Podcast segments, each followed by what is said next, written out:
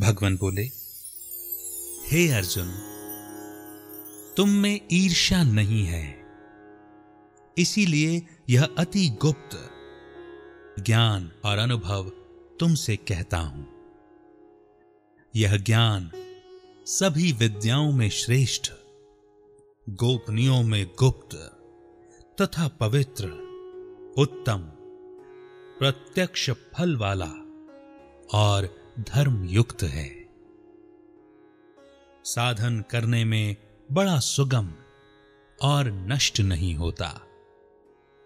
इस धर्म पर जो श्रद्धा नहीं रखते, वे मुझे नहीं पाते हैं। और इस मृत्यु युक्त संसार में बार बार लौटते हैं। मैं अव्यक्त हूँ। व्यक्त नहीं होता। और मैंने ही ये जगत प्रकट किया है। सब प्राणी मुझमें स्थित हैं। सभी जीव कल्प के अंत में मेरी प्रकृति में आ मिलते हैं और कल्प के आरंभ में उनको फिर उत्पन्न करता हूँ। मेरे कर्म मुझे नहीं बांधते, क्योंकि मैं उदासीन की तरह इनमें आसक्त नहीं हूँ। मैं स्थिर हूँ। मैं प्रकृति द्वारा चराचर जगत को उत्पन्न करता हूँ। इसी कारण ये जगत बनता बिगड़ता रहता है।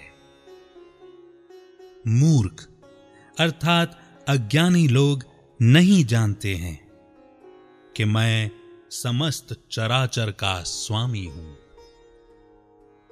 जो मुझको मनुष्य जानकर मेरी अवहेलना करते हैं, उनकी आशा व्यर्थ, कर्म निष्फल तथा ज्ञान निरर्थक है।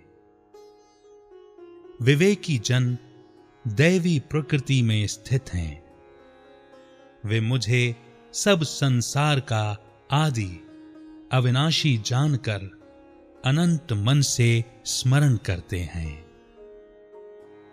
दृढ़ वृत्ति सदा मेरा यत्न पूर्वक कीर्तन करते हैं और भक्ति पूर्वक मेरी उपासना करते हैं।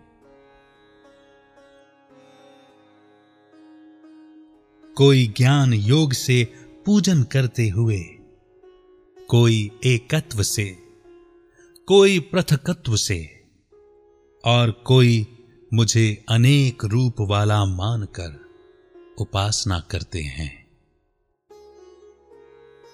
श्रोत यज्ञ, स्मार्त यज्ञ, पितृ यज्ञ, मैं हूँ, और औषधि, मंत्र, होम भी मैं हूँ। इस जगत का माता पिता धारण करता। पितामह जानकर योग्य पदार्थ, ओमकार, ऋग्वेद, सामवेद, यजुर्वेद भी मैं ही हूँ। गति, पालन करता, साक्षी, रक्षक, मित्र, उत्पन्न करने वाला। आधार प्रलय स्थान और अविनाशी बीज मैं ही हूँ। सूर्य रूप से तपता हूँ। मैं ही अमृत, सत मैं ही हूँ। जो अनन्य भाव से चिंतन करते हुए मेरी उपासना करते हैं, उन नित्य योगियों के योग क्षेम अर्थात स्थान भोजनाच्छादन से इनकी रक्षा करता हूँ। जो दूसरे देवताओं के भक्त हैं और श्रद्धा से उन्हें पूजते हैं, वे मेरा ही पूजन करते हैं। परंतु ये पूजन विधि पूर्वक नहीं है। सभी यज्ञों का भोक्ता और स्वामी मैं ही हूँ। जो मेरे इस व्रत को नहीं जानते हैं, वे आवागमन से नहीं छूटते हैं।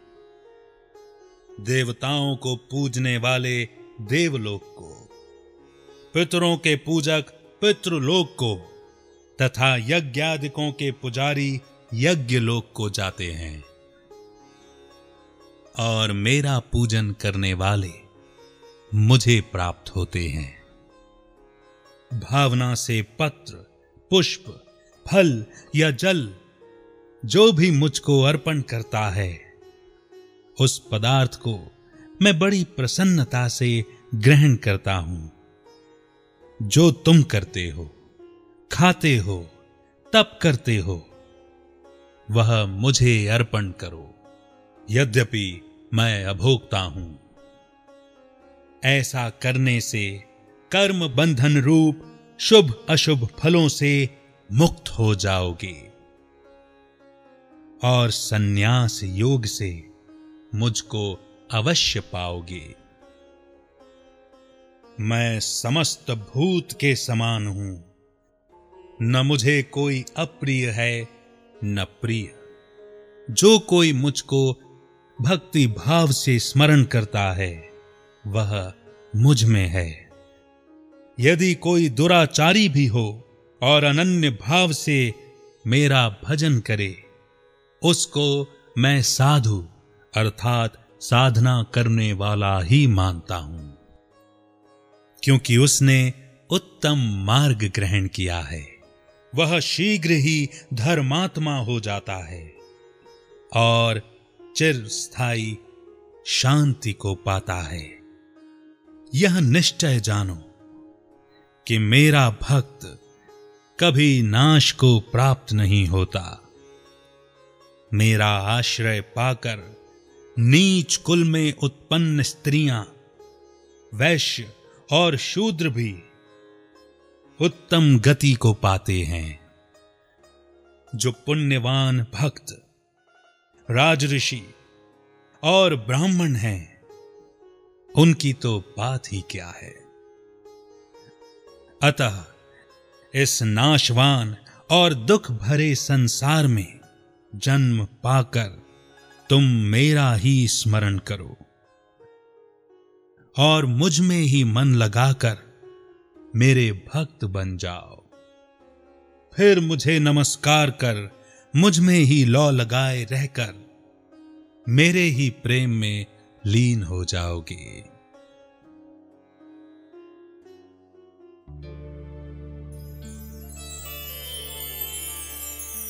आहा, कितना सुंदर ये नवा अध्याय, जिसमें परमात्मा हम आत्माओं से ये कह रहे हैं कि ये ज्ञान श्रेष्ठ है।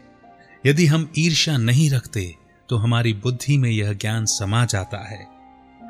साधना करने के लिए अत्यंत सुगम कभी भी नष्ट न होने वाला ये ज्ञान है।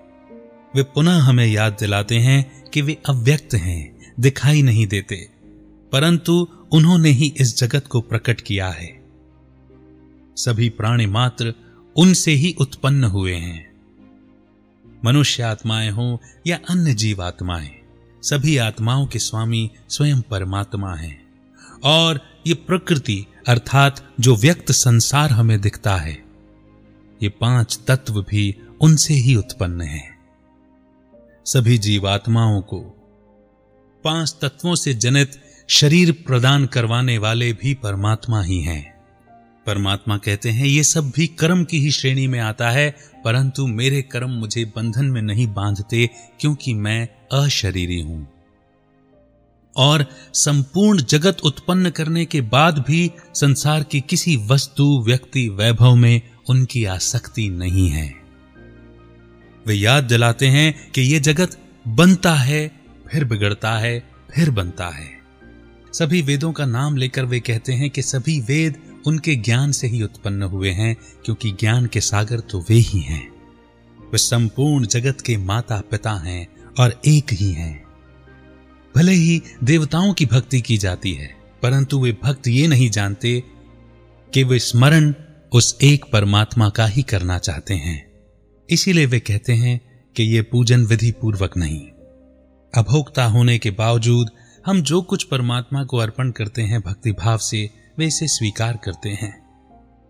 कोई दुराचारी भी जब अज्ञान नींद से जागता है और परमात्मा का स्मरण करता है तो परमात्मा उसे साधना करने वाला साधु मानकर उसे सदगति प्रदान करते हैं। बहुत सारी बातें हैं समझने की, गूढ़ चिंतन की, मनन की। आशा है आप इस अध्याय का बार बार श्रवण करेंगे और इन सारे बिंदुओं पर मनन चिंतन भी करते रहेंगे। श्रीमद् भागवत गीता के दसवें अध्याय को लेकर मैं पुनः आपके बीच में उपस्थित होऊँगा। तब तक के लिए आज्ञा दीजिए। रखिए अपना बेहतर ख्याल। अमित का बहुत बहुत नमस्कार।